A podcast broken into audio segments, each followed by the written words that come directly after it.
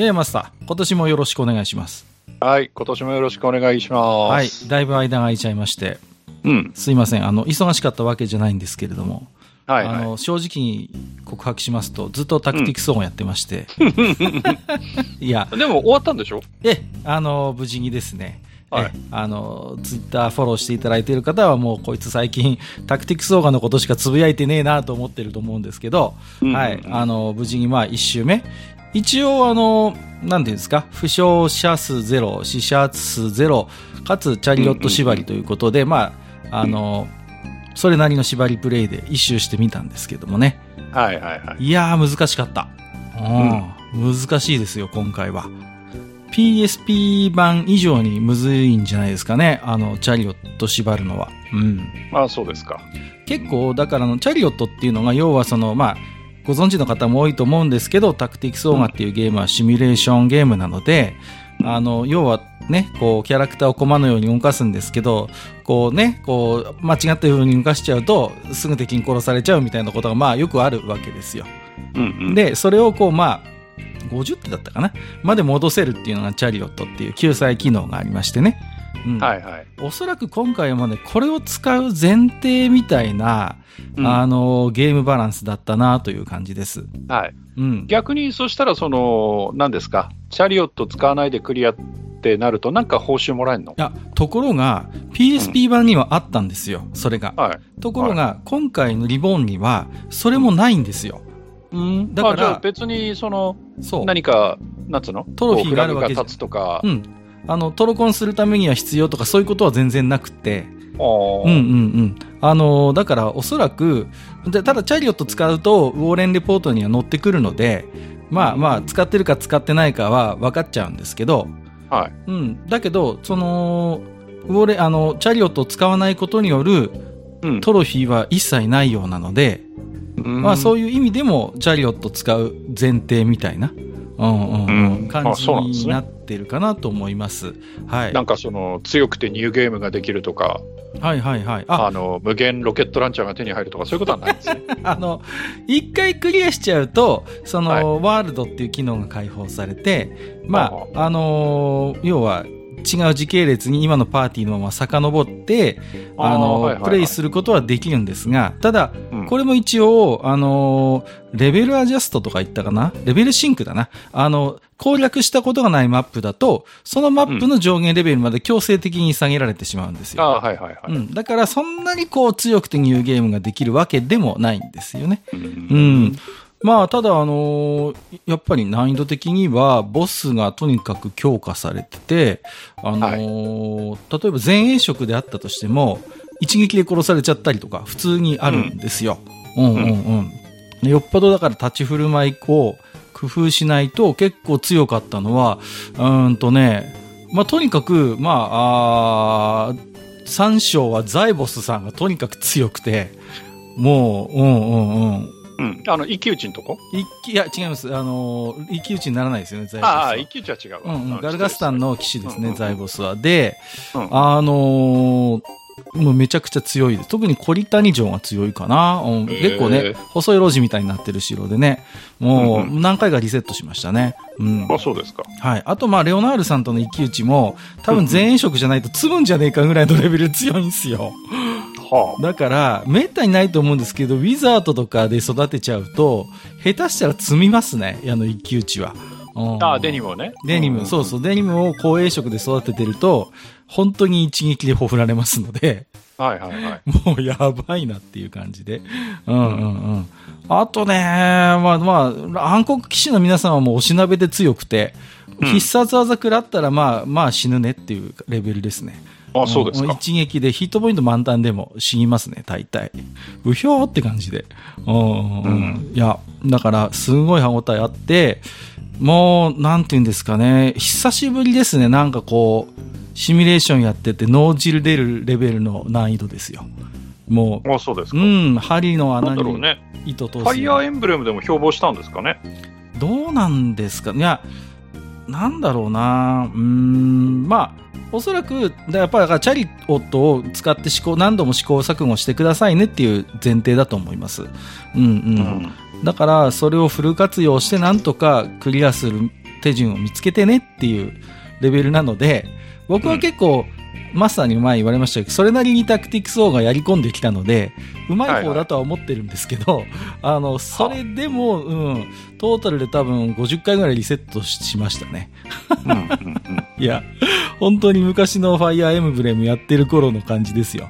うん。ああ、もう30分パーになった、みたいな。もう。うんいや、あのー自分まだ進めてないんであれですけど、スーファミの記憶でいけばね、はいはい。スーファミでリセットしたって言ったら、本当にバイアンとラドラムと、はいはい。救出マップですね、一連の。そうそうそうそうそう、んうんうんうん。うんあとハボリムですか、はいはいはいはい。その3人の救出マップ、特にバイアンかな。バイアンはきついですね。光栄、本人が光栄色っていうのもあるし、そうそう柔らかいからね。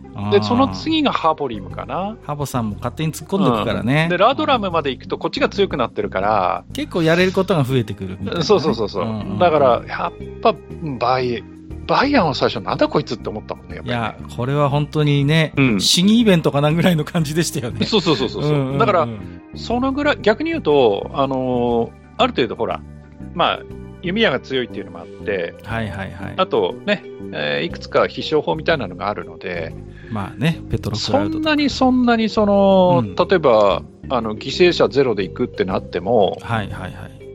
まあもちろんね、あのうん強いところもあるけれども、うん。そんなにこう、それこそコントローラー投げて、あーみたいなところっていうのは、その 3箇所ぐらいだったかなっていう記憶があるんだけど、まあ今回救出マップはまあ大体難しいんですけど、うんあのー C ルート限定で、あの、クレシダっていう PSP 版から出てきてるネクロマンサーの女の子がいて、はいここがとにかくもうね、めちゃめちゃむずいですね。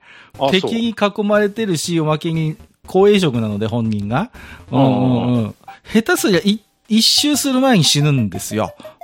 ああ、そのプレシダがね。そうそうそうそう。はいはいはい。ニバスのおじさんに、もう、ぬっ殺されるわけですよ。そう。はいはいはいでね、ここはもう本当あれですね、よっぽどチャリオット使おうかなっていう、思ったんですけど、うん10回ぐらいリセットしてなんとか クリアしましたね。ここのマップだけで多分4、5時間かけてると思いますよ。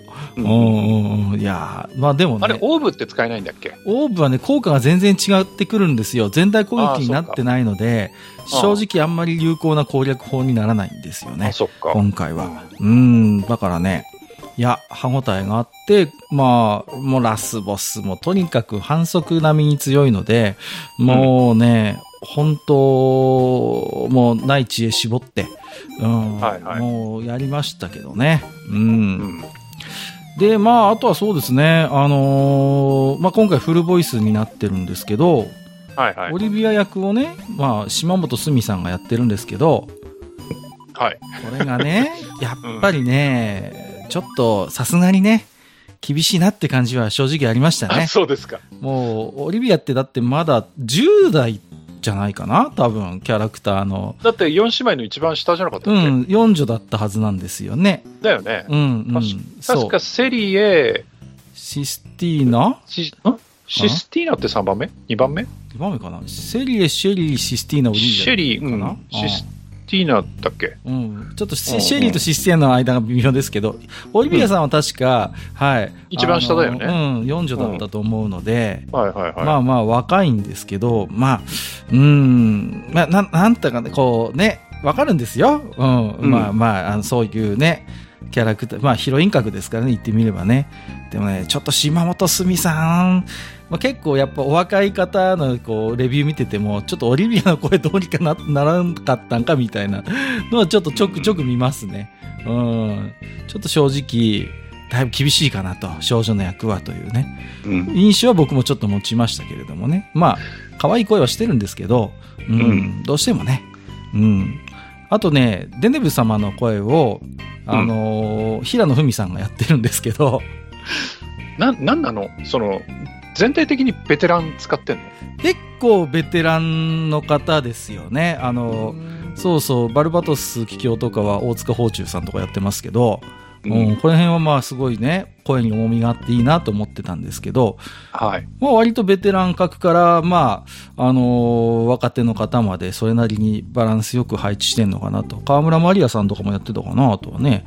うんうんうん。もまあ、うあれ、サターン版の時って誰だったっけ？いや、全然違うと思いますよ。サターン版の時とキャストは。サターン版の時って、東間由美さんか誰かじゃなかそうそうそう。だ、確かそうだったような気がしますね。あの、カノプーとか言ってたはず。そうそうそうそう。うん、あ、違うか。あれはプレ、ん？プレステ版じゃない？サターン版でいいんだよ、ね。サターン版で合ってます。ターン版でいいんだよねね。うんそうです、そうです。何人かの方が使い分けてあちらの場合はされてたと思うんですけど、うん。そうだっけ？そうそうそう。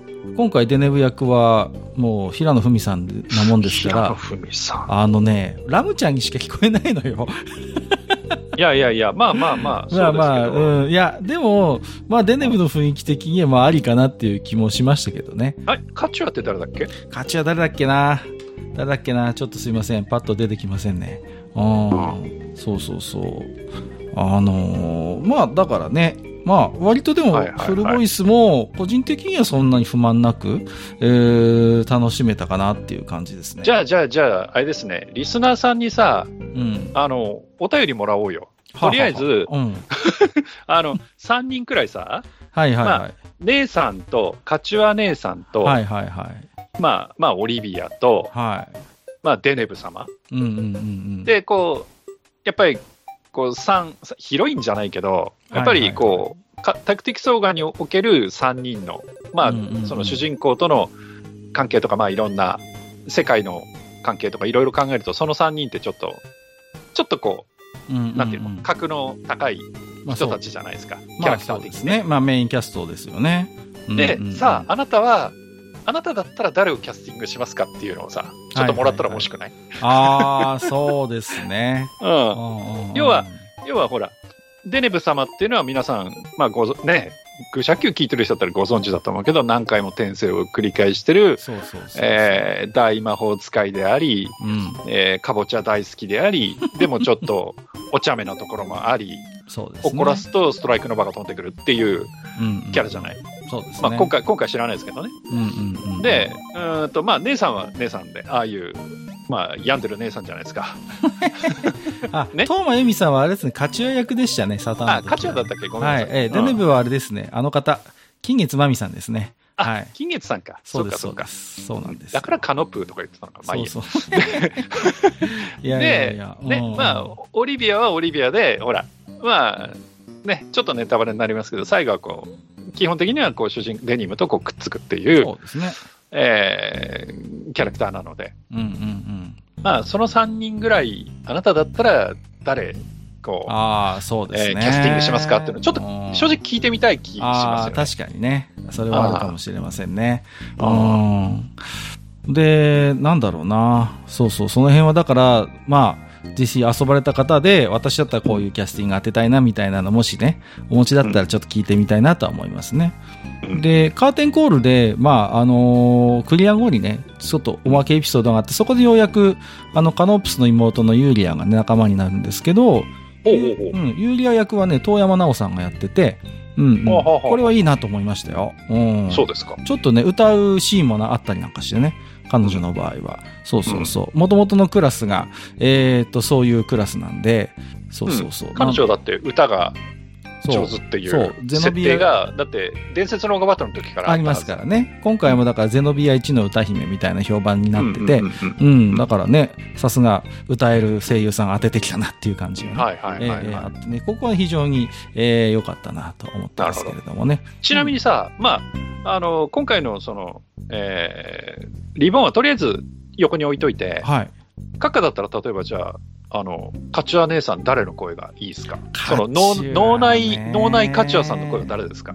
あー例えばですけどね、はいまあ、あの、今回いや別の役で当ててるんですけど、深見里香さんとかいいかなと思うんです。割とねね。声ひ低めのイメージなんですよ、僕の中でカチュアって割と。落ち着いた感じの、うーん、声で、ちょっとこう、怒らせると怖いみたいな雰囲気もはいあるので、いいかなっていう感じですかね。うん僕だったらね。うん。そうだな。うんうんうん。やっぱりそうなるかな。うん。うん、そうそうそう。自分どうだろうな。カチュア姉さんだったら誰いいかな。ちょっとやっぱりその、なんていうの？その、えーちょっと狂気を感じる人の方がいいかなっていう気がするね。そうね。まあ、ああいう性格ですからね。ちょっとこう、本当にねそ、シナリオによっては、あのね、主人公の、レオナル、まあ、名前になるからあれですけど、いろいろね、いろんなこと、ことをする人ですから。そうそうそう。んんまあちょっ、と、こう、ヤンデレ系な感じがあるじゃない？そうですよカチュア姉さんね。うんうんうんね、だか、ら、あまりそのヒロインヒロインしてる人の声ってのもどうかなって思うし、そうですね。だからね、だ誰がいいかね、カチュアだったら、うーん誰いいかな。難しいですよね。うん結構ね。うーん。どうだろうな。うーん。なんかね、あの、デネブだったらチアキングとか当てても面白いかなとは思うんだけど。ああ、セクシー路線でね。はいはいはい、はい。そうそうそうそう。いや、いいんじゃないですか。思いっきりセクシー路線で行ってもらうっていうのもいいかなと思ったりするんだけど、そうですよね。うんうん。カチュア誰だろうな。価値はね。うん。デネブ様はね、みゆきちあたりを、あなんかこう、できそうですけどね、なんかこああ、う。うんはいはいはいはいセクシー路線で行く。あの、ね、ちょっとこう、そういう役もされるじゃないですか。今の現役のね、峰藤子役もやってますけど。ああ、なるほど、なるほど。うんはいはいはいはありかなっていう感じがしますい。ね。いいかもしれないですね、その辺ね。うんそうそうう。んちょっとね、平野さんは、いや、可愛いんですけど、うんあのね、やっぱりどこまで行っても平野文さんの声なんですよ。こう、はいはいはいはいどうしてもね、ご本人が出てきちゃうのね、僕の中では。もうやっぱ長年聞き、ね、し親しんだ声だから、うんデネブ様いいんですけどね。うんうんうん。でもね、どこまで行ってもラムちゃんになっちゃうんですよ、僕の場合は。正直。そういえばさ、あの、うんあれ、年末だったっけ？年明けだったっけ？なんあかあのーなんかやってましたね。Z 世代が選ぶ、Z 世代声優が選ぶでしたっけ？なんかね。うんが選ぶ、そうんうんのう、んまあ、レジェンド50人みはたいな。いはいはい。やってましたね。なんかやってまししたよね。た。うんうんうん。うんまあまあね、いろいろねそれこな、そ平野さんとか選ばれてたけど。選ばれてましたね。あの、うん塩沢兼人さんって入んないんだと思ってました。いや、俺は太田貴子さんが入って、えって思ったけど。ああ、逆にね。いや い、や、言っちゃ、言っちゃいかんけど、いやいや言っちゃ失礼かもしれないけど、太田貴子さんって、いや、確かにクリーミーマミーやってて歌ってて、アイドル声優の走り実際本,、本人もアイドルややっててっていう。走りだっていうのはわかるけど、うんうんうんうんただ正直ね他、の、他の役っそうそうそう。ていうのがないクリーからねミーマミ以降、あれみたいなところは正直ありましたうんね。で、あんまり正直クリーミーマミー見てても喋るの聞いて、うーんっていう感じが正直いやあるので、うまいかどうかって言われると、うん。正ま、まあ、こういうことを言ったら大変申し訳ないんですけど、うん聞かせる演技だったかどうかっていうのはちょっとなんとも。いや、飯島まりとどっこいどっこいだったような気がする。まあそこで引き合いに出す飯島まりさんもどうかと思いますけど、まあまあまあまあ。ね。まあでも彼女はあのとても素晴らしいお声をしてらっしゃるので、そう歌は最高ですよ。いやいはやいや。まあ、以前、愚者級で喋った記憶もありますけど、いやいや、だからって太田貴子さんの歌がどうっていうことではないですよ。いやいや一、応言っておきますけどね。何なんだろうね。あの素人っぽさがこう、そうん、ね。あれですかね。あ、勝ちは役で、まあちょっとすいません。はいベテランになっちゃいますけど、林原めぐみさんとかの路線もありかなっていう気もしますね。ああ、いいかもしんないね。ああいう、ちょっとこうね、含ん含んだはい演技ができるじゃないですか。ちょっとこう。ね。ううんん。で、だんだんこう、価値はって、こう、病んでくじゃないですか。はいはいはい。うんうん。その過程、ちょっと林原めぐみさんで聞いてみたいっていうのはちょっと思いましたね、今、ふと。うんうん、強引に話を戻しますと。自分逆にオリビアで聞きたいかもしれない。ああ、オリビアね。うんうんうん。あああ、それもありだな。あうん。ちょっとね。うん、まあ、蒸し返して申し訳ないけど、ちょっと島本さん、島本さん。いや、すみません。本当好きな方もいらっしゃると思うんでね。個人、あくまで個人の感想です、これはね。うん。あの、どうしてもね、あの、一応、まあ、フォローじゃないんだけど、なんでこういうことを僕が言うかっていうとう、ん。やっぱり自分たちにとっての原点って、やっぱりスーファミ版なんですよ。そうですね。それはありますよ。うんうんだから、やっぱりスーファミ版にこうどっぷり使ってきた人間としては、やっぱりその脳内カチュアとかがいるわけよ、いるいる脳内、うん、デネブそう、とか。脳内デネブ、い脳るわけよ内カチュア、脳内オリビアいますよね。そうそうそう。うんうんうんで、それをその現実にこうパーンとそのボイス付きのゲームっていうことでリボーンって持ってきたときに、はい。やっぱこう差が生じるじゃないですか。どうしても自分の持ってたイメージとね。そうそうそううんうんうんだから、そこをできるだけ、こう、マイ、マイカチュアボイスみたいなのに、こう、アジャストしていこうとしたときうんに、誰がいいかなっていう話なので、そうですよね。あの、現状の声優さんがダメとかっていうことでは一切ない。一切ないです。一切ないです。はいはいはいそうそうそう。それは、あの、重々ご承知おきをいただいた上で、皆さんのご意見をちょっと聞きたいなというのが私の、そうですね。はい、意図でございま。す。はい。何重にもこう、予防線張っとくよ。何十人もね。はいはいはい。ね、最近はいろいろおっかないですからね。まあはい。あと男性声優さんだとね、バルバス役を安本博樹さんっていう結構渋いお声の方がね、いらっしゃやってらっしゃって、これは良かったなと思いますね。はいはいはいはい。うん、そうそうそうそう。だからね、あ、いいなと思って。大塚ほ宝中さんはね、路線によっては、全然出てこないのよ、バルバトス気境が。ルートによって。だからちょっともったいないというか、贅沢、あの、もっと聞きたいのにっていうのはちょっとありましたけどね。うん今、ふと思ったんだけど、はい。カチュア姉さんをうん。蒼井翔太さんにやってもらったらどうだろう？いや、まあ、めちゃめちゃ病んだまあねでき。そうな気するけど。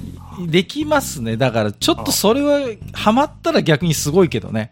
そうよくキャスティングしたねっていうもちろん男性の方なんだけど、うんうんあの女性にすごいこう、うん、なんていうの？わかる女わかる。女声っていうの？なんていうの？あのね、で、実際女性役もやったりしてるじゃない？してるしてる。彼って。うん、できる、できる。あ、あの狂気性みたいなのはいいかもしれないね。うんうん今ち、ょっと思った。ありかな。はいはい。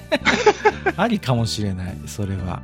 確かに。うんうんうん。特にあの、こう自分、自分に対して、こうナイフを出してる時のカチュア姉さんとかすげえできそうな気がする。はいはいはいはい、はい。ああ、確かにね。うん、わかるな、そ。だからって言って、あの、序盤のカチュアに合うかどうかは、ちょっとわかんないけどね。まあまあまあ、確かにね。うん、そうですね。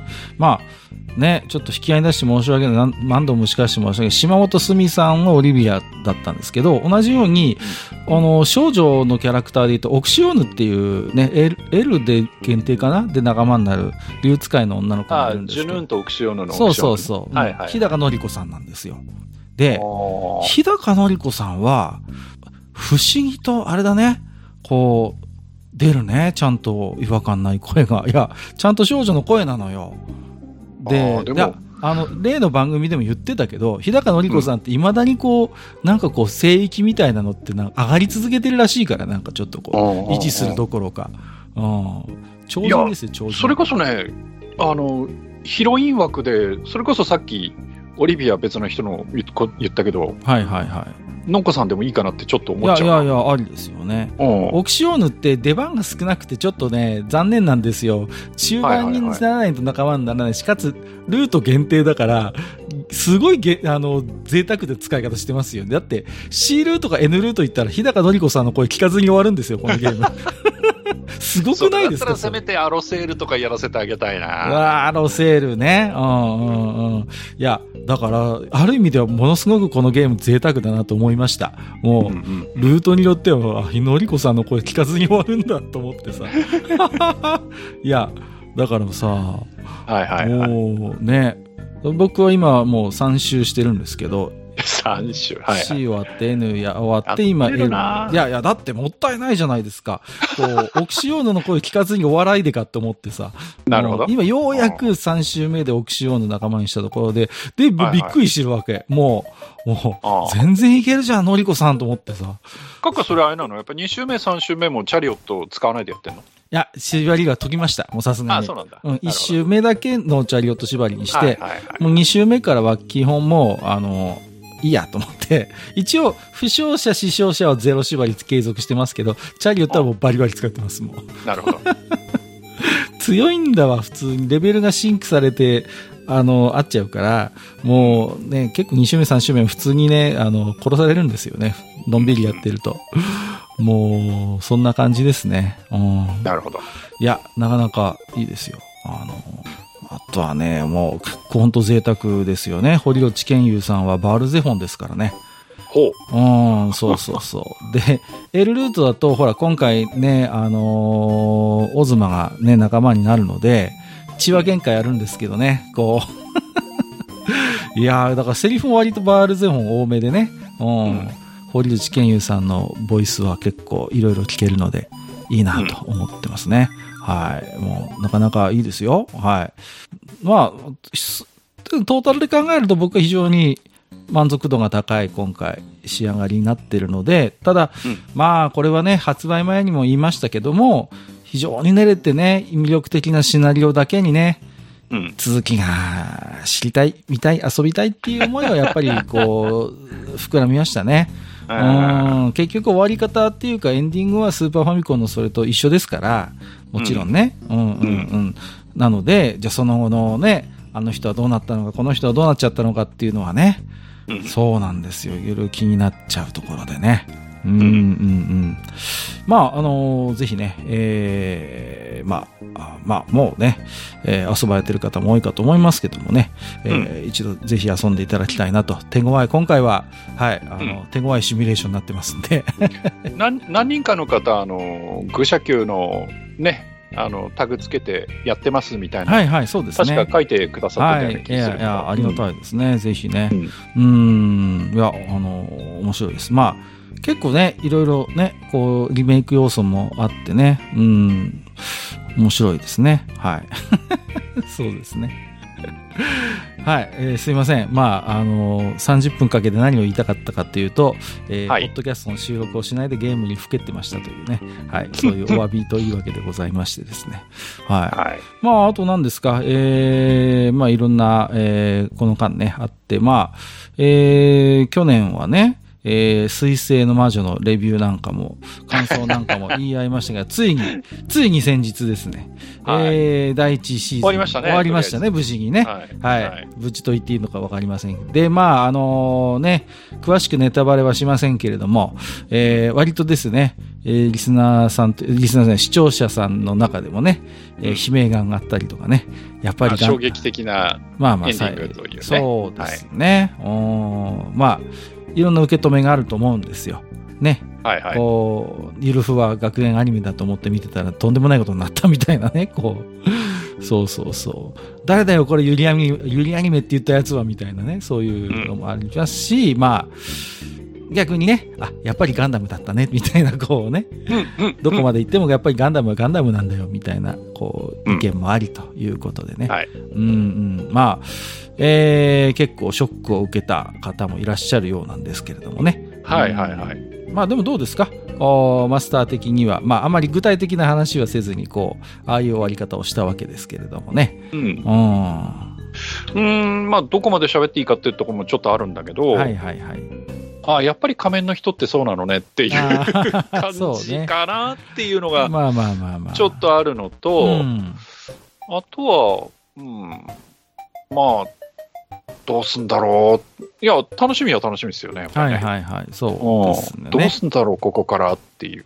うん。うん。なんだろうね。前々から、まあある意味、こう、主人公の女の子ね。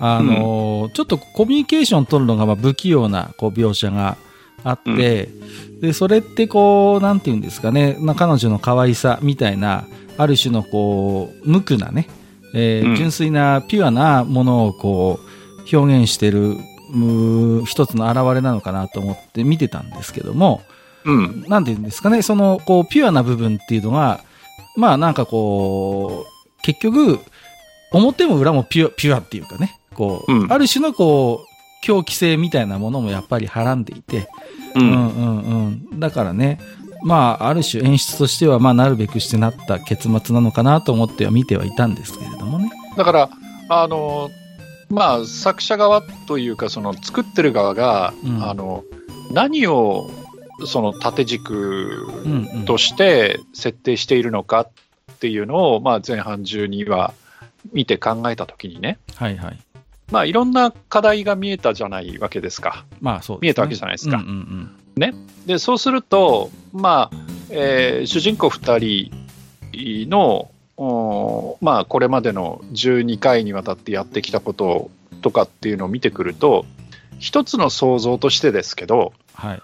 なんていうんですかね、その、うーん、独り立ちというか独立というか、要はその子供が大人になっていく物語みたいなところを、まあ、うんうんガンダムって大体そういうのが多いんだけど、まあ大体こうね、うんそういう成長ストーリうんーですよね。だから、そういうのを縦軸に据えてるのかなっていうことを考えると、うん。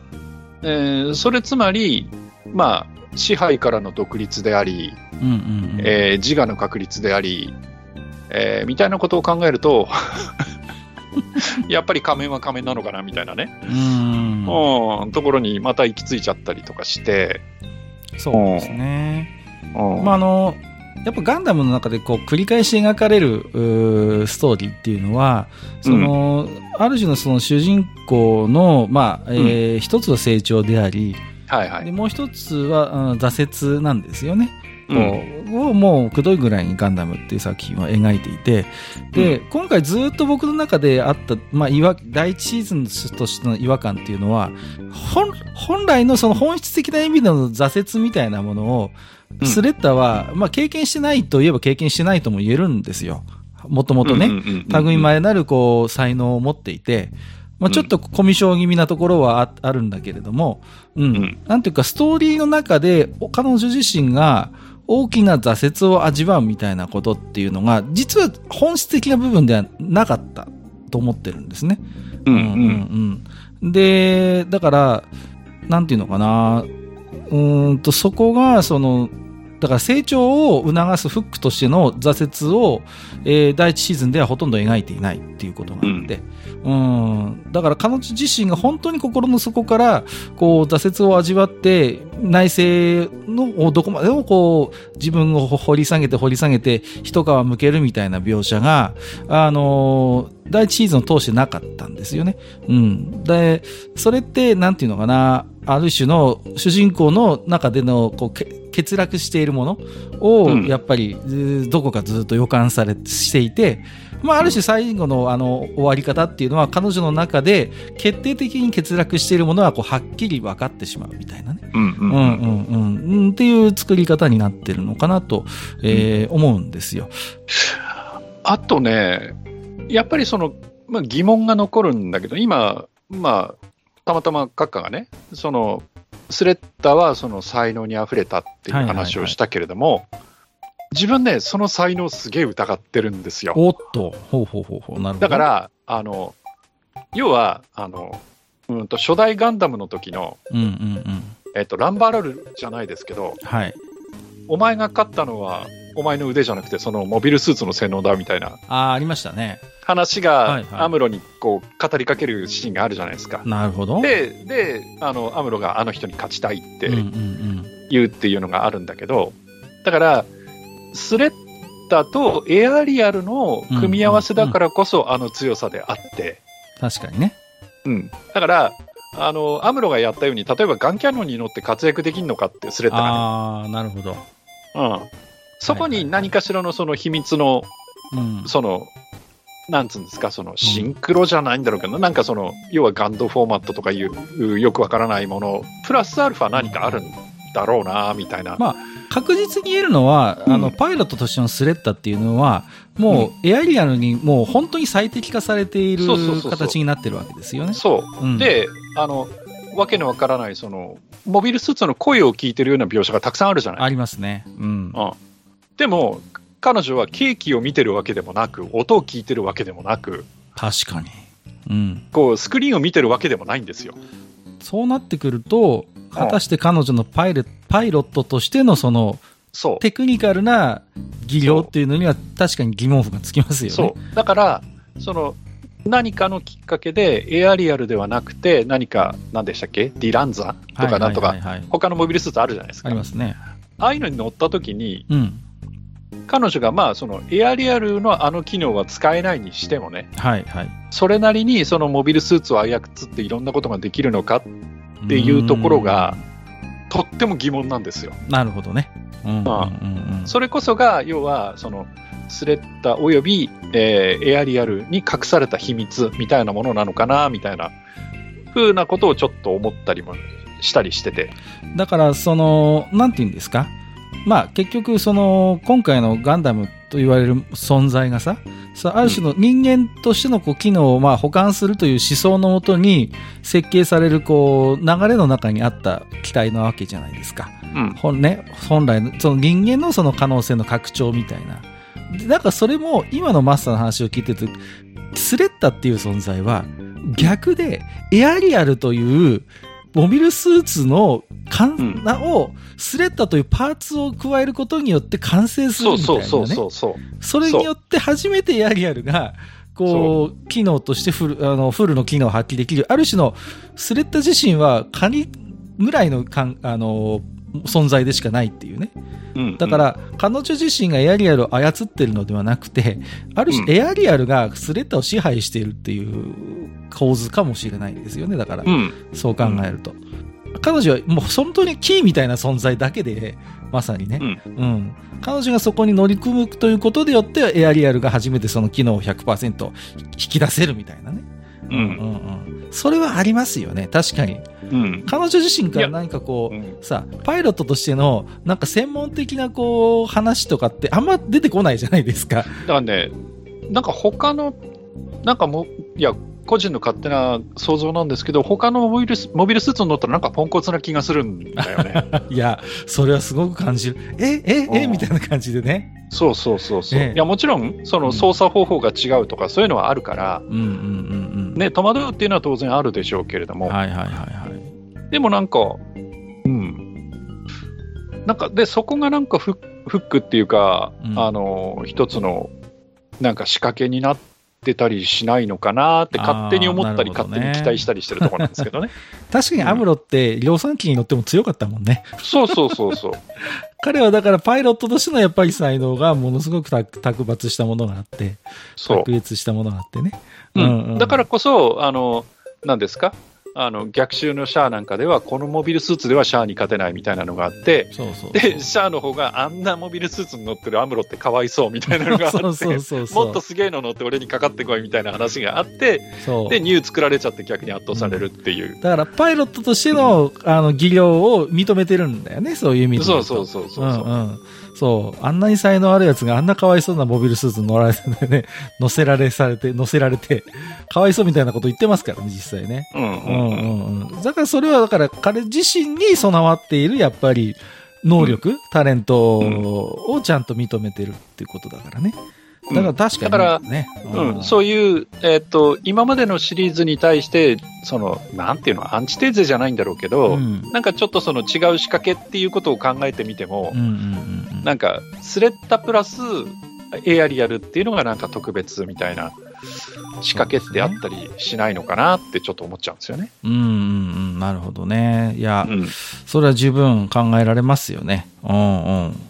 果たしてね、そういう量産機的なものに乗った時に どうどうなんだっていうね。いや、っていうのは、あの、いや、ちゃんと見直さないと、あれなんだけど、スレッタってあの、エアリアル乗り込んで、その、周りのガンビット。飛ばしたりするときに、あの、パーメットスコアなんぼとかって言わないでしょ。言わないね。言ってないと思うよ。うん。うんうん。で、あの、最終話、あ、その前か、に出てきたあの、憎たらしい敵役の子は、はいはいはいはい。なんか、パーメットなんぼとかって言って、うんなんか顔にビキビキってなってそうですね。やってるじゃない？うんうんうん。だから、明らかに違うわけですよ、そこがね。確かにね。うん。うん。そういう演出はもうされてるわけで、うん。そこに何かしらあるんだろうなっていうのは、読み取ってはいるんだけど、はいはいはいはい。で、それで何もなかったら、ええーってなるんだけどさ。確かにね。うんうんう うんん。いや、まあね、あとはまあ、まあヒロイン役としてね、まあ、はい。ミオリネがいるわけですけれどもね。はいはいはい。うんうんうんいやー、ちょっとここのね、関係性もどうかなとう。いうんことですよね。まあ、ね、なんかこう、いね、一部の視聴者はね、ここのはいゆるふわ、ゆりゆりアニメだと思って見てたら、もう最後にとんでもない疾病な一生食らったみたいなね、ことをね、はいはい、言う人もいるわけですけれどもね。うんはいはいはいはい。まあね、どいうやですか、ね、そこはね、あれですよ。あの、僕らみたいなね、その、カビの生えたアニメマニアはですよ。はいはいはい。もうそうですあね。の、昭和、平成の頃にいろんなその、ものを食らってきてますからね。あのーまあ、マスター見もちょっと。マスターもちょっとつぶやいてますけど、我々はね、結構いろんなワクチンをこれまで接種してきましたので。あのーこれぐらいはね、まあもう、あ、おうおう、そうかそうかぐらいの感じでね、そうそうそう、うんうん、ふーんってぐらいのもんですよ。ね、そうなんですよ。もう僕もね、本当に、幼き頃ね、あの、ザンボット3ワクチンっていうワクチンをあの 接種しましてね、本当にもう僕の本当にピュアな心にね、深い深い傷を与えた作品がね、えーあと、イデオンっていうのがあるよね。イデイデオンワクチンも打ったな。イデオンももうね、呆然としたからね。もう本当に、本当もうね、ザンボット3とイデオンでもう僕は一生この富野っていう人を許さないっていうね。本当あの頃は。子供の頃になんていうものを植え付けたんだみたいなね。富野さんは罪深いね。いや、なんていうのかな。ある種、あの頃の一つの SF の、まあ、トレンドとまでは言わないけども、うんやっぱ右すぎた力を使うって結局破滅に向かうのよね。あの、SF の一つのさ、こう、論理としてあるのよ、それはね。うんうんううんん。で、ああいう特にロボットアニメはそうですけど、うん本来のなんかこう、やっぱり自分の部、部というかね、何かこう、もものを超えた力を操るって必ずその反動が来るっていうのを、まあ、富野さんは、まあ、必ず用意していてね。うん。だから、なんかある種のそういう SF 的反動みたいな、うん、ものをね、こう、子供心に、まあ、教えていただいた作品ですよ。本当にね。うんうん、あと、まあ、マスターもつぶやいてましたけど、原作版のマーズとかね。本当にね。本当に、横山光輝先生のやつでしょ？だってもうね、こう最終巻の最後のコマ、ドカーンだからね、あれは。今忘れもしない。俺の兄貴があれね、読んでてチャンピオンにゲロ吐いたんだからね。おろろろろって、ショックのあまり。あれはびっくりするよね。なんか兄貴がなんかゲロ吐いてると思ってさそう。今までやってきたことは何だったんだっていうね。いや、そうそうそうそう本当に、もう、それ、ええー、っていう。今までかけてきたこのね、この話は何だったのっていう、あれが最たるもんですね。うん、まあ、ゴッドマーズはゴッドマーズであの終わり方もちょっとどうかなとは思いますけど、いや、でもマーズのあの、あの漫画の終わり方はすごいですから、本当に。だって、今まで普通に喋ってたのにさ、最後の本だったら、うん、いきなりカタカナで喋り出すじゃん、そうそうそうそう。今まカでタカナで喋り出して、うんどうしたんだと思ったらドカーンだから。そうそうそうそう。ひどいよね。ええー、っていう。あの、読んだことない人はですね、ぜひ読んでください。読んでいただきたい。はいもう場合によってはゲロ吐きますから。本はい当にね、俺の兄貴みたいにゲロ吐きますよ、本当に。衝撃の、あれを衝撃の、本当本当衝撃のラストですから。うんうん、しかも、あんまり予兆なかったからね、あの作品に関して言うあ、そうそうそう。だって、だんだん。それまでさうんうんうんうん。ね、一生懸命一生懸命その、そう。なんですか、うん苦しんで苦しんで、あの、まあ、まあ、使徒じゃないんだけど、うんうんうんうん。ねそうそうそうあいつらをやっつけていくわけじゃない。そうなんですよ。うん。そう。でさ、あの、六神をね。そうそうそう。でう、ん。だんだん狂ってくんだったら、まあなんだか心の準備もあるわけですよ。そうそうそう。だんだんそうやってね、あ大いなる力を振るって、主人公がなんかね、こう自制し始めて、俺は本当にいいんだろうかみたいな感じで、だんだんだんだんこうダークサイドに落ちてくんだったら、まだいいよ。うんうんうんうん。急だからね。あれだって、もう本当のさ、最後の何ページかだよね。そう、本当の、本当の、だから、そ全くそういうあれがなかったんです予兆が。そうそう最終回の1個前までは。そうそうそうもあ。このまま、あのーね、大団円で終わるんだなと思って見てたわけですよ。うんで、うん最終回、あ、いよいよ終わるんだなと思ってさ、ドキドキハラハラ見てたらボカーンですから、そうそうそう。ガイヤーってね。そうそうそうそうそう。ひどい話だよ、本当にさ。本当に。もうね、もうびっくりですからね。いや、だけど、あの、まあ今ね、その、漫画版のマーズとか、その、まあイデオンとか、はいはいはい。そういう話しましたけど、うん。結構ひどい終わり方の漫画とかアニメとかあったよね。ありましたよ。もよ。う昔はそんなのはもう本当にいっぱいありましたからね。そうそうそうそう。うん、だから今回のね、あのーいいですよ。本当あの、可愛いもんですよね。そう考えると。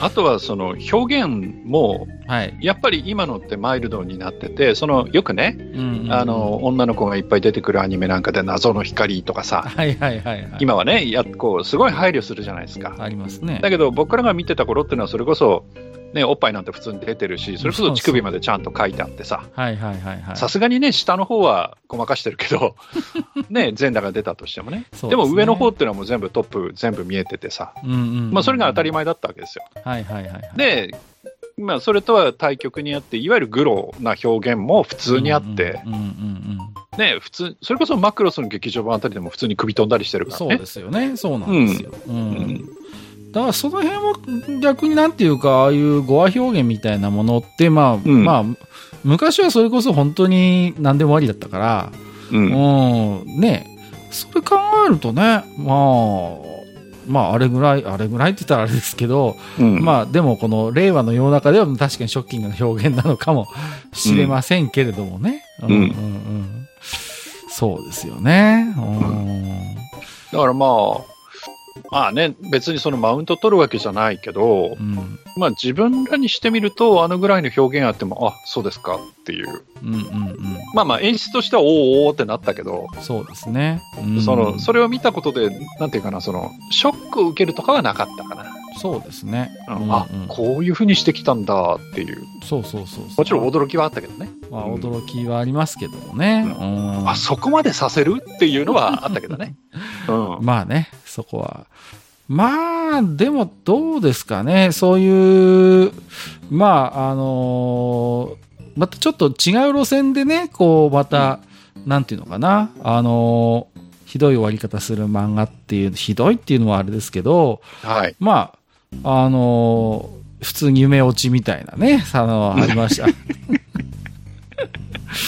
ありましたよね。こう。ありますね、んそういうのもね。ねあうの、ん鬼面組なんかもそうでしょ？確か。うんうん全部夢だったんだよね。全そうそうそう、うん夢落ちなんですよね。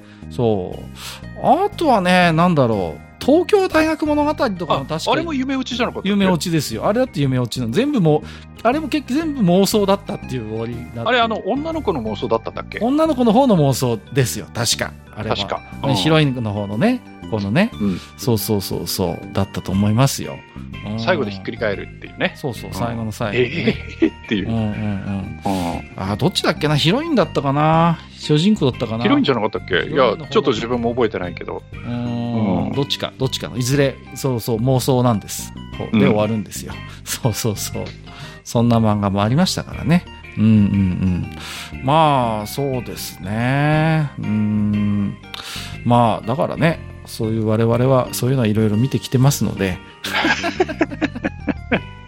はいはい。あまあ、あの、なんか、あと、なんていうの？その、やっぱりバブルっていうのがあって、はいはいなんか何でもかんでもアニメ化みたいな時期っていうのがあったんですよ。そうですね。ね、はいそれこそはいゲームのサラマンダとかがアニメになったりとかさ、あ あ。まあ、まあそういう時代だったんですよ。そうですね。だから、まあ、今とはまた違うんだけど、やっぱアニメってすごく OVA が多くって、はいはいはいはい。うん、で、そうするとやっぱり、まあ、蘇生乱造じゃないんだけど、うんその、こう、なんていうかな、あまりその、練られてない終わり方して、はいはいはいはい。で、作ってみたはよくて、で、なんか、後にも続きそうな引きをしつつ、後が出ないみたいなね、そうですね。そうそうそう。いうのが結構あったからあり、ますね。なんかその結果的にはシリーズとしてその単話で終わっちゃってるんだけど、うんうんうん見ると、どう考えてもこれ続くでしょみたいな終わり方してるやつとかさ、はいはいはいはい。うんなんかそんなのいっぱいあったからね。うんうんうん、ありましたね。あのーそうだな。アニメもね、なんかこう、昔はさ、なんかどこで始まってどこで終わるかみたいなのが結構曖昧なアニメとかもいっぱいありましたからね。うん、なんか、だから原作も終わってないのになんかこう始まっちゃって、で、アニメだけ先に終わっちゃってみたいな感じだと、それこそ本当にすげえ中途半端なところで終わったりするアニメとかもありましたよね。なんかこう、うんえ、ここで終わるのみたいなのもね、ありましたしね。うん、そうそうそう。そうだなガンツとかもひどかったな、漫画の終わり方だとな。あのね、奥広江さん。自分がね、あの、え、これで終わっちゃうのって思ったのはね、これ、まあ、クリームレモンなんですけど、あの、窓落としアスタロトってあったんですよ。あ、ありましたね。はいはいはいはいはいはい。で、いわゆるその、えっ、と、ファンタジー風味の、まあ、ちょっとエッチなのがあるうんそうですアニメなんですけどね。ええええあの、イフリートって言って氷が飛ぶっていうよくわかんない魔法が出るんですけど、はいはいはい。違うだろうって思うんですけど。で、これも最後、まあ言っちゃうとヒロインが変身して、敵をやっつけて終わるんですけど、はいどう考えても to be continued なんですよ。でもこの後出てない。出てない。どうだったんだっていうね。そうそうそうだよな。うんうんうんうん。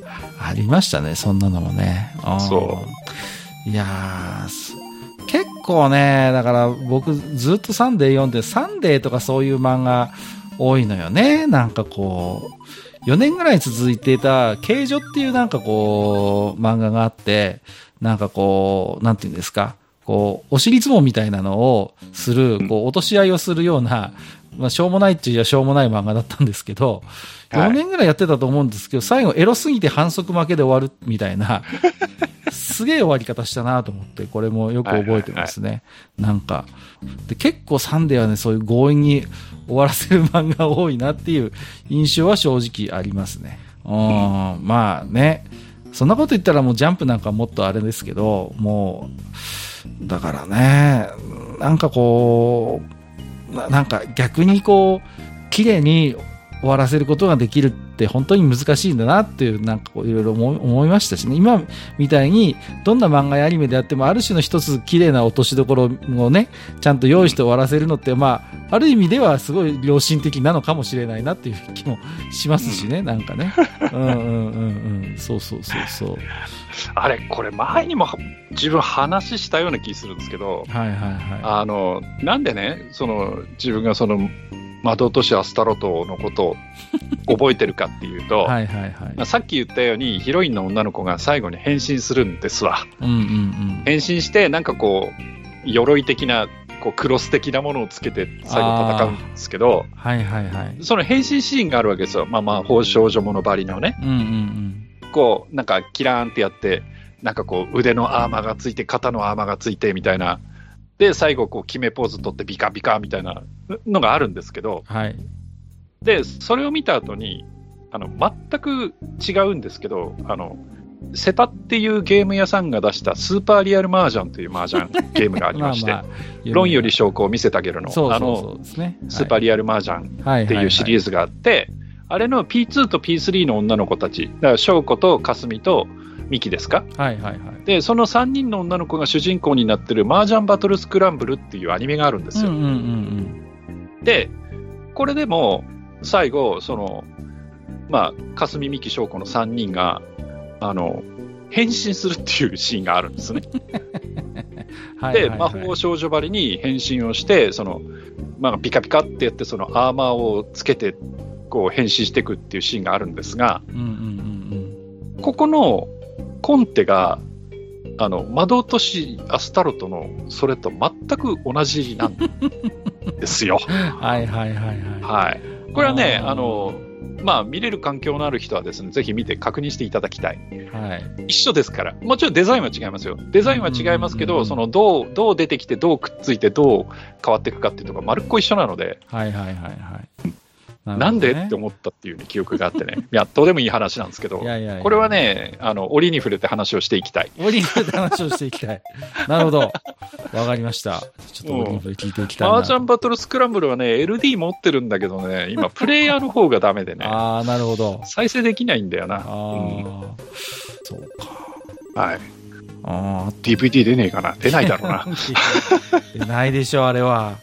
ああ。あとね、あのね、アルスラン戦記のね、アニメがあって、はいすげえ中途半端なとこで終わるんだよな、あれも。こんなとこで終わるんだったらアニメにすんなよって思ったのをすごい覚えてますね。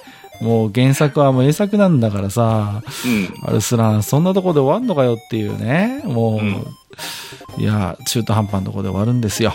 もううんね。まあ、あとはね、なんでしょうね。まあ、最後に血を見るっていう意味では、やっぱスクールデイズも一応言っとかないといけないのかな、これはね。ナイスボート。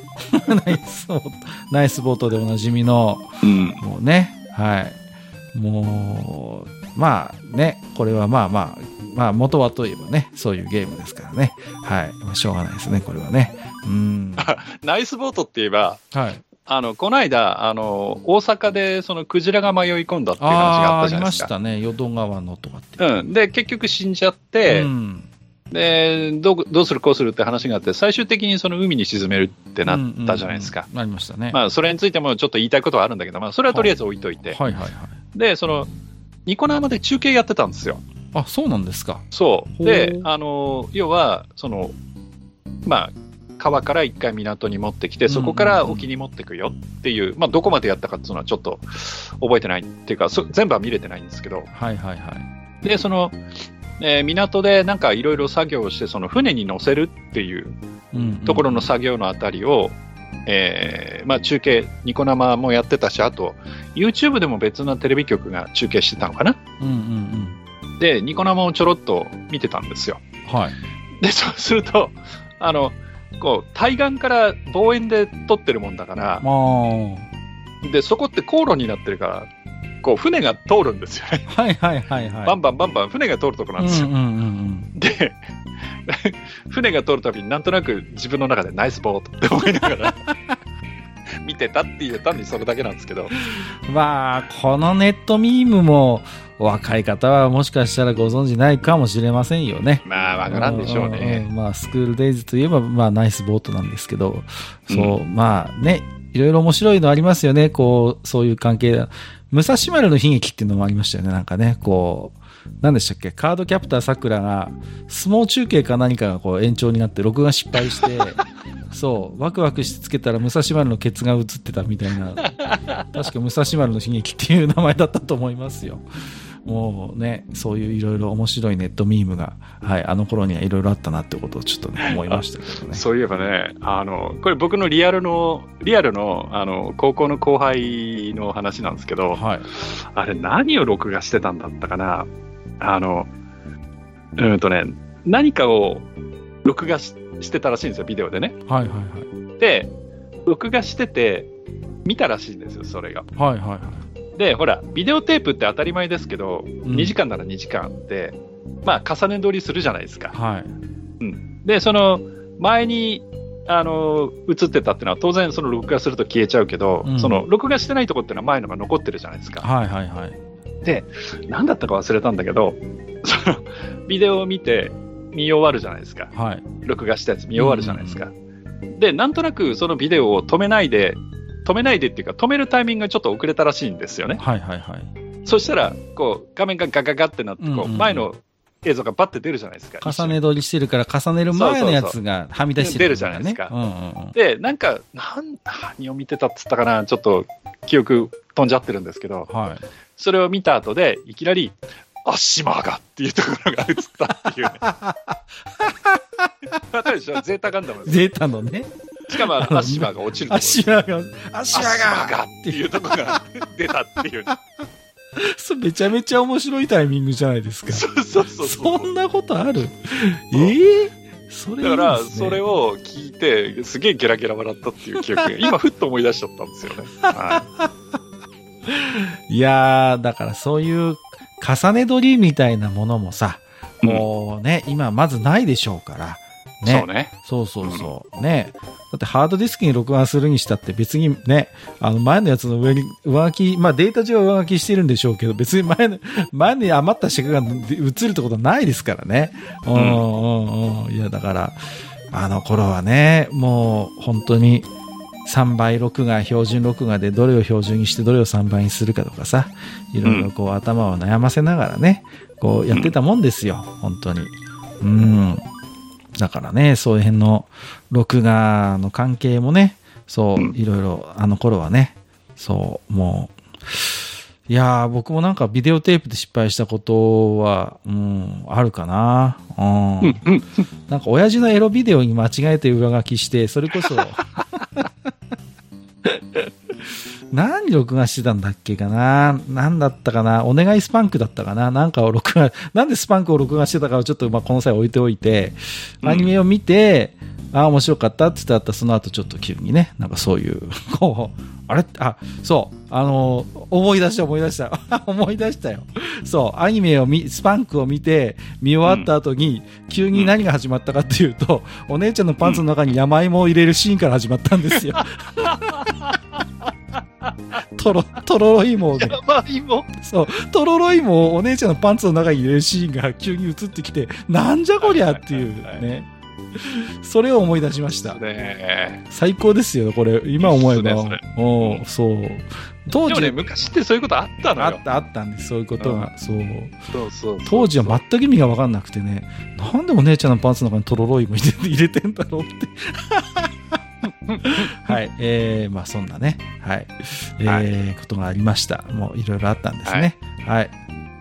まあね、えー、こ次はな何月から何でしたっけ？またね、あの、第2シーズンがありますんでね、またそのあたりもどうなることかというところですね。はい。そうですね。うはい。んまあでもね、なんかこう、ある意味本当にガンダムらしいガンダムになってきたなと思ってますけれどもね。うん。ええええええあとはね、どうですかね？なんかここ海外でなんかありますか？マスターの方でこそうっすね。あのー一つ、う。はい、はい。えー漫画の紹介をしとこうかな。お、なるほど。はい。はい。あのーたまたま昨日買ってきて、あのーまたツイッターにちょっと写真も上げたんで、あのーえー自分のツイッターフォローされた方だったら表紙見たかもしれないんですけど、はい。あの、死書生という出た。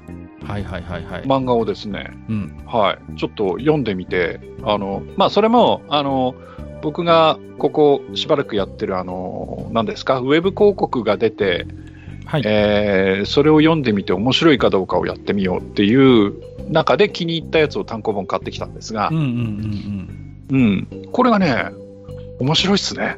あの、いわゆる中国王宮ものといそうですそうねですですよね。これね。で、その架空の国なんですよ。はいはいはい。で、架空の国で、えっと、その、その大王、大王っていう言い方するんで、皇帝じゃなくて大王という言い方をしてるんですが、その大王が、まあ、管理をしてる、その、えー国のすべての書物が集まっている、いわゆる、いわばこう、図書館ですよね。はいはいはい。王立の図書館うんうんみたいなのがあって、で、そこにその司書生といううん。人がいる。はい。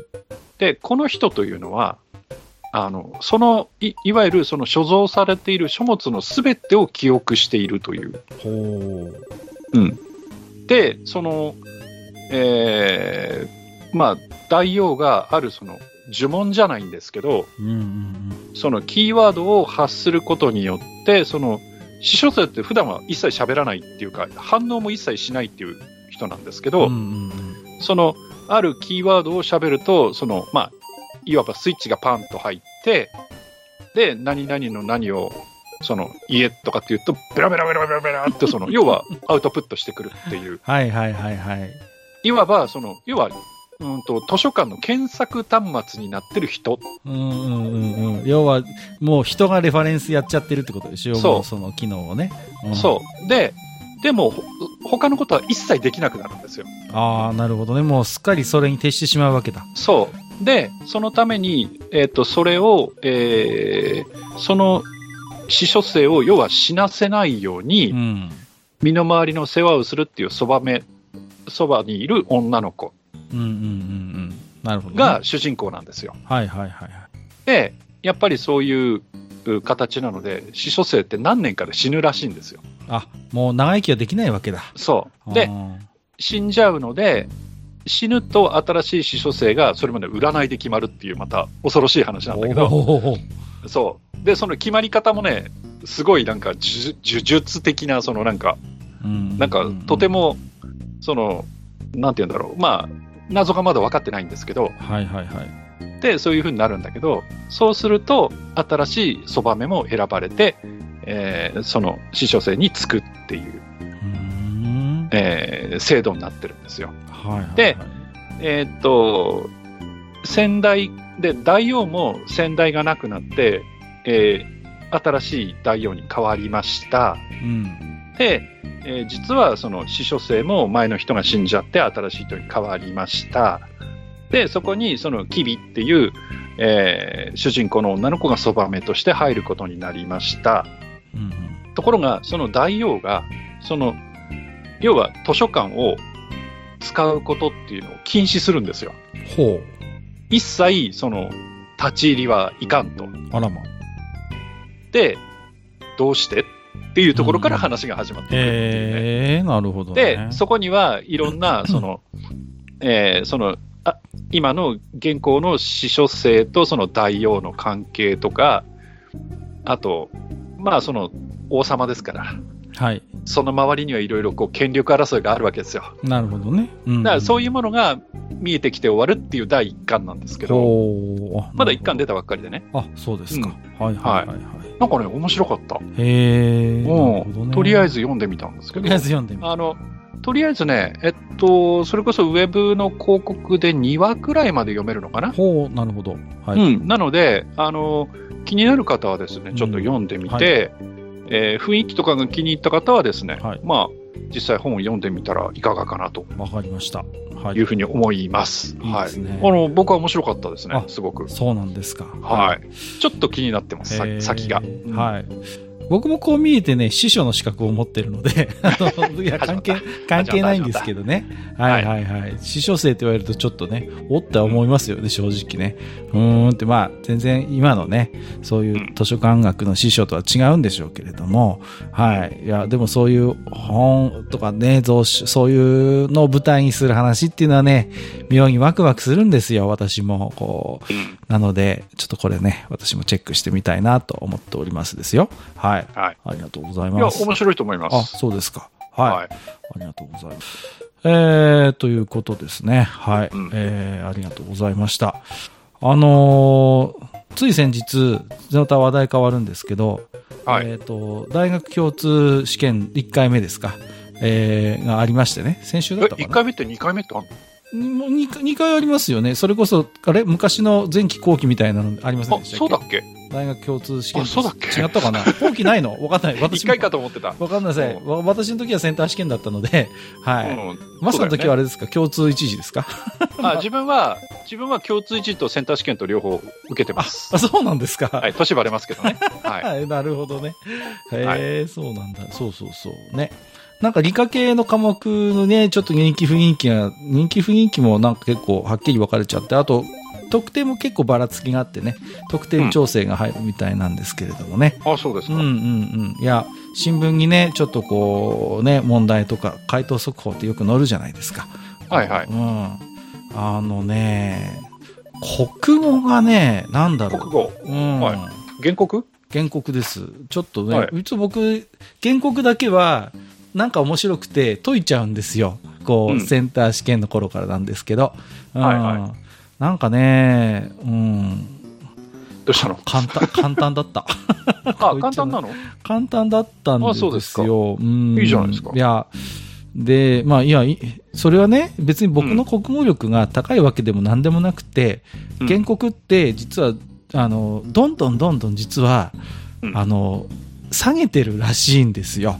難易度？難易度？を。そういう話があって、取れないから？そう。ほら、結局ああいうのってさ、なんか一応目標とする点数があるわけじゃないですか。平均点大体これぐらいの水準の問題よってのあるらしいんですけど。そう。あのね、原告はね、その難易度を維持してるとどんどん点数が下がっていくらしいんですよ。どうも。うん。だから、噂では、原告は、あの、どんどん問題のレベルをちょっと落としてるんじゃないかっていうこと、ええ話があってね。はいはいうんまあ、合わせるためってことね。そうそう、結局、まあ、しょうがないんです。うんそういう試験の性格上ね。うん、うんそうせざるを得ないのはわかるんですけれども、うーん、と思いましたね。なんかこう、全体としてそういう、まあ、うん、まあ、小説でもそうですし、論説でもそうですけど、うんこう、文意を読み解く、うんみたいな、えー力ってやっぱり、えー落ちちゃってんのかなっていうことを、ちょっとね、はいはなんか、うーん、思っちゃいましたね。うん、なんかこれは実は、えー結構、由々しき事態なんじゃないのかなということを、い。そうだえねー。ちょっとね、うん、勝手に、勝手ながらね、えー心配しちゃいましたね。うん。なんだっけな。あれ、オーブン社のさ、今もうやってないのかな。はい。あの、ラジオでさ、大学入試講座みたいなの、朝、やってましたね。昔やってたんですよやってました、やってました。うん。オーブン社の。はいはい。でね、あの、原告の先生がいてね、あの、こう、解き方を喋るんですよ。はいはいはい。前後から意味を絞るとかってね、いいですね。やるわけですよ。それね、ええ未だに覚えてるな。ああ、なるほどね。うん。そこでね、あのー僕がちょっと思い出したのが、うんえっ、と、去年の、それこそ本当一発目か二発目の愚者級で、はい閣下が選ぶ大当たり本レビューっていうのをやってて、うん去年の学術本部門で僕が選んだのが、現代文解釈の基礎っていう本だったんですよ。うんあの面白いやつね。面白いんですよ、これ。ううんんん。あのちゃんと文芸と論説と章立てで分かれててね。それぞれの内容についてこういうふうに解釈するんだっていう、うんすごいいい本があるんですけど、はい。もうね、ほんと読んでいただきたい。もうね、今、もう、もう、なんていうの？もう、同じ日本語を喋ってても、うん。意味が通じ、相手に伝わってないなって思うことがもう毎日のようにあるじゃないですか。SNS もそうですけど。相手はそういうことを言いたくて言ったわけじゃないのに、うんどこをどう解釈すればそんな反応が返ってくんだみたいなことよくありません？もうさ、あるある。なんかもうね、バベルの塔なんじゃないかなと思うのよ。同じ日本語は喋ってるけど、違う言語なんじゃねえかっていうぐらい、この同じ日本語というやりとりの中で、あまりにもおお互いがクロスしない話をしているっていうことを、うん特に最近よく感じるんですよ。いや、あの、実際に、あの、こう、困ることがあるんですよい。や、本当にね。うんだから、例えば病院行くじゃないですか。はいはいはい。病院行くじゃないですか。で、病院行って今日はどうされたん？あの、大体病院ってね、ちょっと話長くなっちゃうかもしれないんだけど、いやいやいいです最初看護師さん来るじゃないですか。そうですね。はい、で、あの、待ってる間来て、今日はどうされたんですか？で、いや、ここここが痛いんです。うん。で、ここ、いや、ここのとここういうことがあって、こうじゃないかと思ってるんだけど、あの、それをちょっと先生にお伺いしたくて今日来たんです、みたいな話をするじゃないですか。しますね。はい。そうすると、看護師さんが勝手に要約するんですよ。勝手に予約して、あ、ということはここが痛いっていうことですねって言われて、いやいやいやいやそうじゃなくてっていうね、いうことが結構あったりするんですよ。ありますよね。だからうんこう、なんていうかな、あの、別に全体がそうなってるっていうことじゃないんだけど、うんあの、要するにこういうことですよねっていう、うんその結論をとにかく急ぐ。あのね、余裕がないっていうのもあるとは思うんですよね。まあ、うん。病院にしても忙しくて、うある種のそ患者の症例を、まあ。変な話、パターン化してうん伝える方が、まあ、効率的ではあるとは思う。で、うんそれが当たってればいいんですよ。全然。そうですよね。問題ないの。要するにがちゃんと要するになってる、なってればいいわけでしょ？要は。そう。だけど、当たってないのよ。要するになってないわけ。僕の話聞いてましたみたいなことになるわけでしょ？そうそうそう。だから、そうすると、いや、大丈夫かなと思って、うんお医者さんに呼ばれて行くと、いや、今日はこうですってって言われて、いや、違います、みたいな話になるわけでしょ、結局ね。そうですよね。うんうん。だからねあの、やっぱりそういうことっていうのが、うんその、まあ、それはたまたま自分の伝え方が悪いとかいろんなこともあるんだけどい、やいやいやいやた。だね、やっぱりいろんなとこでそういうことが起きてる。そう、そうなんです。SNS に限らず、本当に日常のやりとりの中で、うんあのね、自分の世界のことか、なんていうのかな、国語はいはいで解釈しちゃうのよ。その、自分の中のなんかこう、なんていうんですかね、そういう解釈の世界っていうのが、まあ当然あるんだけれども、うん。そこに相手の言葉を勝手に変換しちゃう何かこう歯車が入っちゃってて、で、そうね。何でもなんかその自分の解釈で受け止めるみたいなことになっちゃってませんかっていうことを僕も多々、多々感じるんですね、日々。こう、生きていく中で、コミュニケーション取っていく中で、いやいや、そうじゃなくて、本来のコミュニケーションって、いや、うん。相手のそれこそ立場であったりとか、うん。ね、まあ、大げさな話をすれば、欲し方、どういうキャリアを積んできた人なのかなっていうことだったり、その人の、まあ、本当にこう、なんていうか、こう、えー情動的な、そういう、どういう考え方、あの、メンタルを持っている方なのかっていう、そういう、こう、相手の持ってるバックボーンを、こう、まあ、こっちなりに、こちらなりになんか解釈して、そういう人が喋っている言葉っていうことで、こう受け止めるっていうのが、まあ本来の丁寧なコミュニケーションの、まあ言葉の受け止め方じゃないですか。あうん言ってみれば。だから、同じ言葉を喋ってても、A さんと B さんで同じこ、全く同じことを喋ってても、まあ、ある種 A さん、B さんっていう人をそれなりに知ってるならば、うん受け止め方って当然変わってくるわけですよね。うんあと当たり前ながら。だけど、今やなんかこう、自分の中にあるそういう解釈回路しかもう見てなくって、うんなんかこう、どんな言葉を投げかけられても自分の中の解釈で、はいはい、こういうことね、要するにこうでっていう、なんか自分のなんかそういう、中での勝手なこう解釈で受け止めてしまうみたいなことがなんかね、まま起きてる気がするんですよ。うん。で、本来の言葉の言語コミュニケーションってそういうことじゃねえよなっていう、なんかね、しっくりこないなって思うことは、僕もよくありますね、正直。うん。で、なんかね、あの、で、まあ、それをさ、こう丁寧に、いや、そうじゃなくてって言うとなんかめんどくさそうな顔されるしさ、うん なんかさ、いや、そうじゃなくて、結論はそうかもしれませんけど、いや、こういう過程があってこうなんです、みたいなことを言って、いや、でも結局そういうこと、こういうことですよねって言われて、うーん、みたいなことはね、うんうーん、正直あるし、だからね、な、なんだろうね、この、うんもうバベルの塔ですよ、本当に。同じ日本語を操っている間でありながら、どうも、うん僕の伝えたいことと相手が解釈していることがどうも変わっ違うというね。まあ、うん一つにはね、こちらの説明の仕方が悪いっていうこともあるのかもしれないけれど、もちろんね。もちろんね、そこはね、自分も反省はしなきゃいけない部分はあると思う。ただね、ただ、うん、なんか、なんか年々不自由になってきてる気がします。なんか、ここの部分って。うん、だから、実はそういうのって根っこを考えていくと、そういう現代文をどう解釈すればいいのか、どういうふうに考え方をね、どういう考え方を持つのかっていう、なんか、本当なんか基礎的な部分がやっぱこうガタついてるってことも、僕一方であると思うんですよ。基本的な部分として。うんうんうん。でね、だから、なんだろうな。うーん、ちょっとね、いろいろ考えさせられました。だから、本当に、こう、言葉は生きることなので、もう、なんかその、うん、そういう、正しく解釈するっていうことを、もう一回ちょっとやってみませんかっていうね、う。うんーん、ことをなんか、最近よく思ってます。本当に。うん。いや、だから、あのー我々ね、これまでも、えっ、と、折に触れて、結構その、国語って大事だよねって話をはいはいはい。何度も何度も何度もしてる気がするんですけど繰、り返しこすってますけど。ね、言ってるんですけど、うん。やっぱりその、例えば、数学。はいはいはい。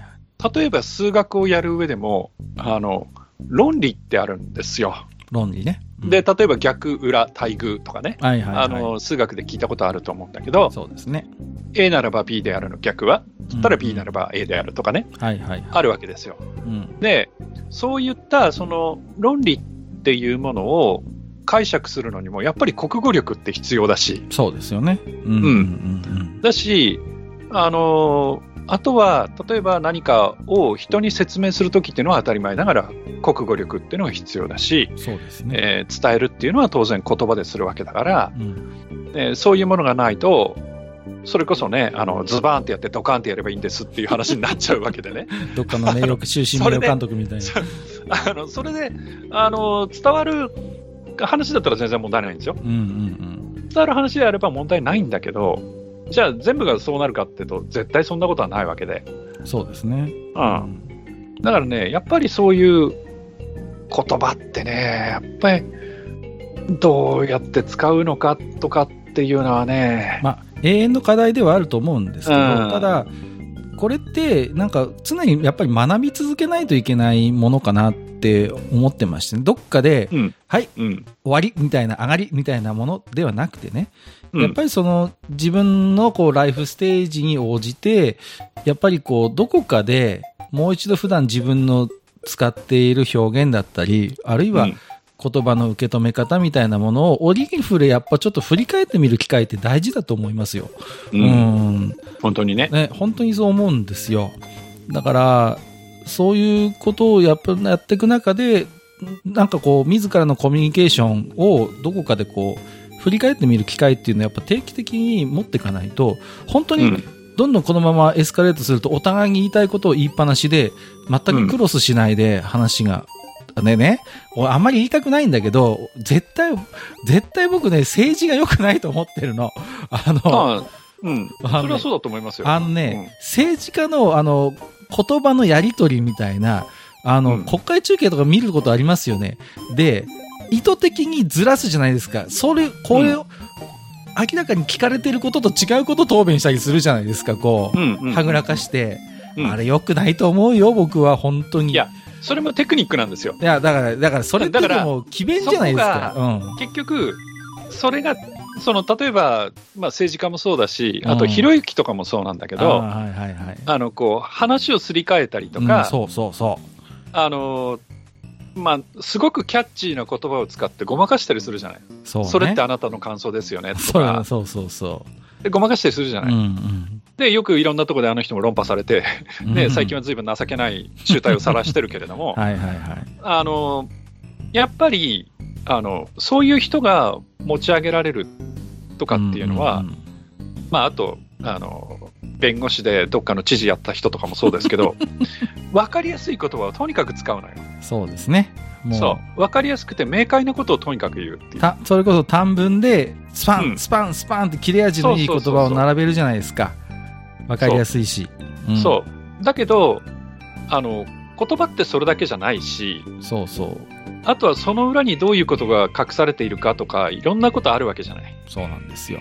うん。だからその辺っていうのを読み解くとか、その、あとは、もっとその、えっ、と、根本的なところで、誰かがこういうことを言っているということに対して、果たしてそれっていうのは本当にそうなんだろうかって、まあ、いわば疑ってかかるというような姿勢、うんうん自分で正しいことってなんだろうっていうことを探していって、どうやらこれが正しそうだぞっていうところまで行くっていう、その、えー習慣というか、うん。そうなんですよ。基本行動というか、あの、そういうものがやっぱり大事にされてないないんですよ。結論急ぎすぎるんですね。うんこう、結局何が言いたいのが早すぎるのよ。最終的にはそれでもいいかもしれないけど、いや、うんでもそこに至るまでの考え方の過程であったり、自分なりのバックボーンをやっぱり情報として付加した方が、相手によりこう、クリアなディテールで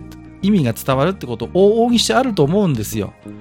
結論としては A を B にしてくれっていうことを言いたいだけかもしれないけど、じゃあ A か A を B にしてくれって言えばいいじゃんじゃなくて、じゃあなんで僕は A を B にしたいのか、ここに考えに至った過程みたいなものも少々冗長になってでもやっぱり伝える努力っていうのをしたいといけないし、受け取るからも聞く忍耐っていうのを持たないと、やっぱりその本当になんていうのかな、そこに至る過程みたいなものを一切すっ飛ばして、こう、言葉のやり取りだけすると、なんだろう、とてもなんだかここコミュニケーションとしてなんか貧しいような気がしていて、うん。それでやっぱり誤解も生まれるしね、本当に。もう、意図して誤解してるのか、本当に誤解してるのかわかんないけど、うんね。あまりにもこう、世の中の釈明として、いや、誤解でした。誤解を与えてしまって、誤解を招いてしまってみたいな。多いなと思って。もう、だ、いや、だから意地悪な言い方する。だったら誤解が起きないようにちゃんと説明しなよっていうね。ある種の、なんか冗長さとか、その、聞く忍耐みたいなものも僕必要だと思いますよ。うん。あまりにも今、そこのテンポが速すぎるんだよ。うん。至るまでの。そだから、それを良しとしてる風潮というかね、それこそファスト動画がどうのかとかう。そうって、そうそう。ね、去年、おっとしあたり、なんか随分騒いでましたけど、タイパがいいとか悪いとかさ。うん、ねそうそうそうそう。ん。いや、なんていうか我々おじさん世代としてはさ、まあ、うん。そういう少々めんどくさい部分にも意味があるんじゃないのかと。うん。うんだって、あの、映画にしたってまあ随分最近摘発されてるみたいですけど、うんああいうね、ファスト映画とかって言ってさ、要は勘どころだけ肝の部分だけをこうピックアップして切り取って、ね、これがタイパンがいいって言うんでしょ？ふざけんなよって言いたくなりますよね。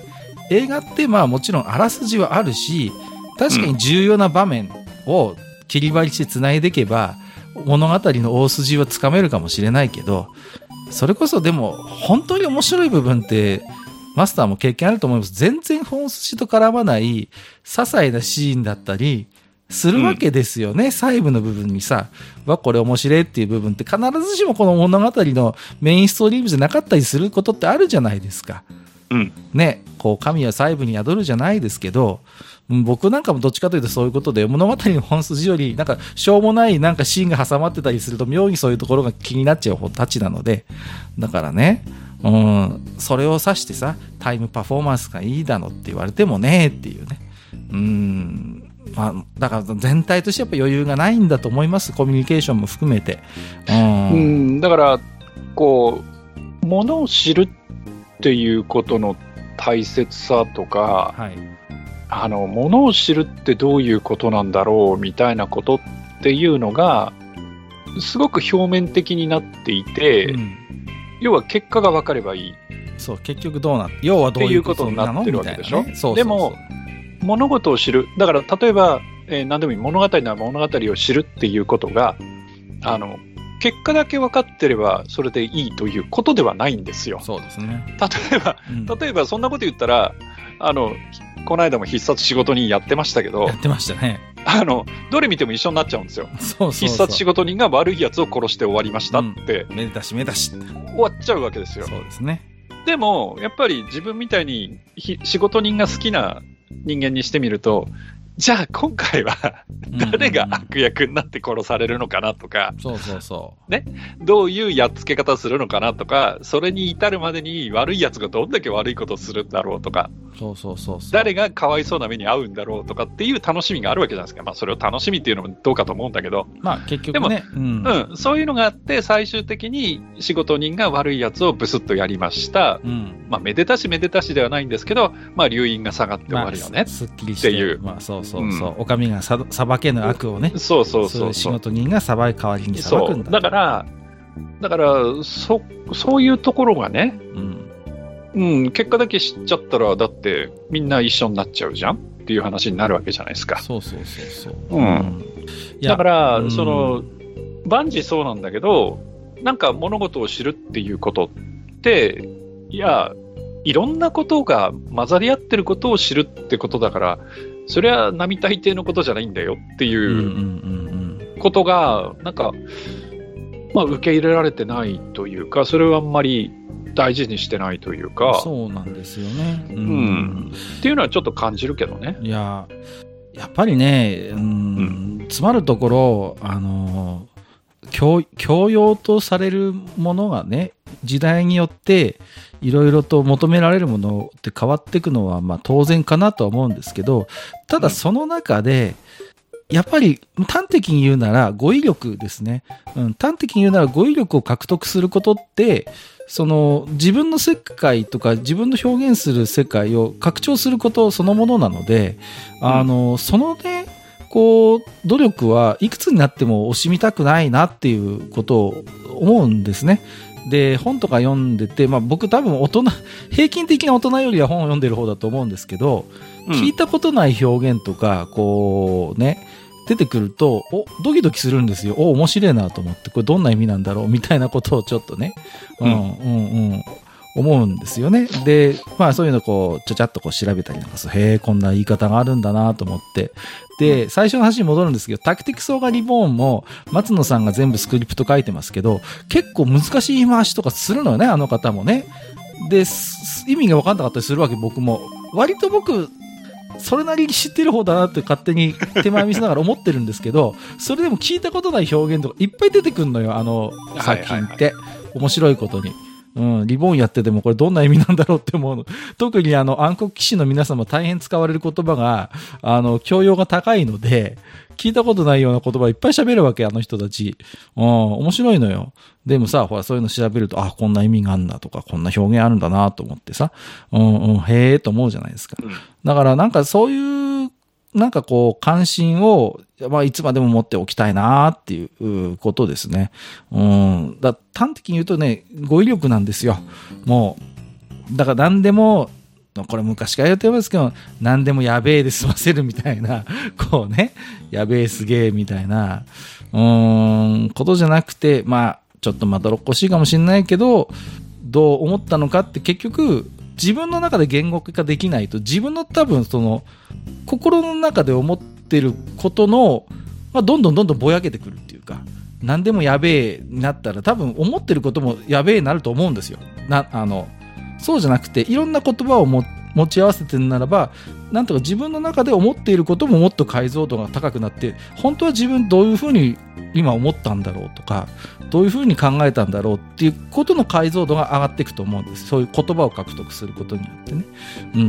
うん。だから、やっぱそこをやっぱやると、自分自身を知ることにもなってくるっていうか、自分自身のこう複雑な感情みたいなものを自分なりに表現する手段をやっぱ獲得していくってことになると思うので、うん、だからね、なんかその話を戻すと、その大学入試共通テスト、共通試験のなんかそういう現代文をめぐるあれこれの話を聞いてて、ちょっと、うん、大丈夫なのかしらっていう思ったっていう、随分ちょっと遠回りしたような気もするんですけど、はいはい。はい。まあそんなこと思いました。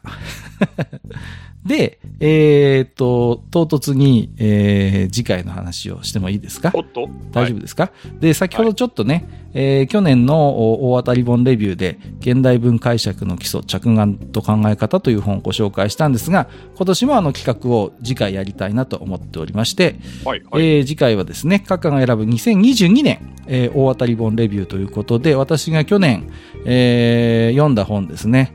ざっと数えたらね、去年は100冊切ってましてね、95、6冊ぐらいしか読んでないので、あんま厳選と言えないかもしれませんけど、あの、いろんなね、ジャンルの本から割と、えっ、と、ま、バランスよくですね、チョイスして、えー読んで面白かった本、読みんなに読んでいただきたい本を、次回はご紹介していきたいなというふうに思っております。おそうですか。はいえーお楽しみにということで、はい。うん次回もちょっと結構ね、うん、面白い本、多分ご紹介できると思います。はい、ご期待ください。えーすいません、唐突にエンディングに向かってるんですけれども。おっと、そうなの、はいえ、はいはいすいません、なんか、マスター喋ってないことあれば 大丈夫いですか？や、全然いいんですけど。大丈夫ですか？いや、突然、唐突にそうなったので、えって思っすいませんたぐらいの今日はもう、話で。ははいい。えーもう今日ダラダラと、すいません、ちょっと置き手紙は次回、えーまとめてご紹介をしていきたいとあそうですか思っておりますので、よわろしくお。願いいたします。なんかね、適当なことくっちゃべっただけなんで、すいません。全然はいいっちゃいいんですけど。あの、すみません。ちょっと今日はリハビリと割り切って、えーはい、いろいろと雑談ではい最後まで、えーお届けさせていただきましたけれどもね。じゃあ、あれですかね。あの、えー、まあ、本のレビューをやった後は、じゃあ F1 回でもやりますか。いいですね。じゃあ、はい。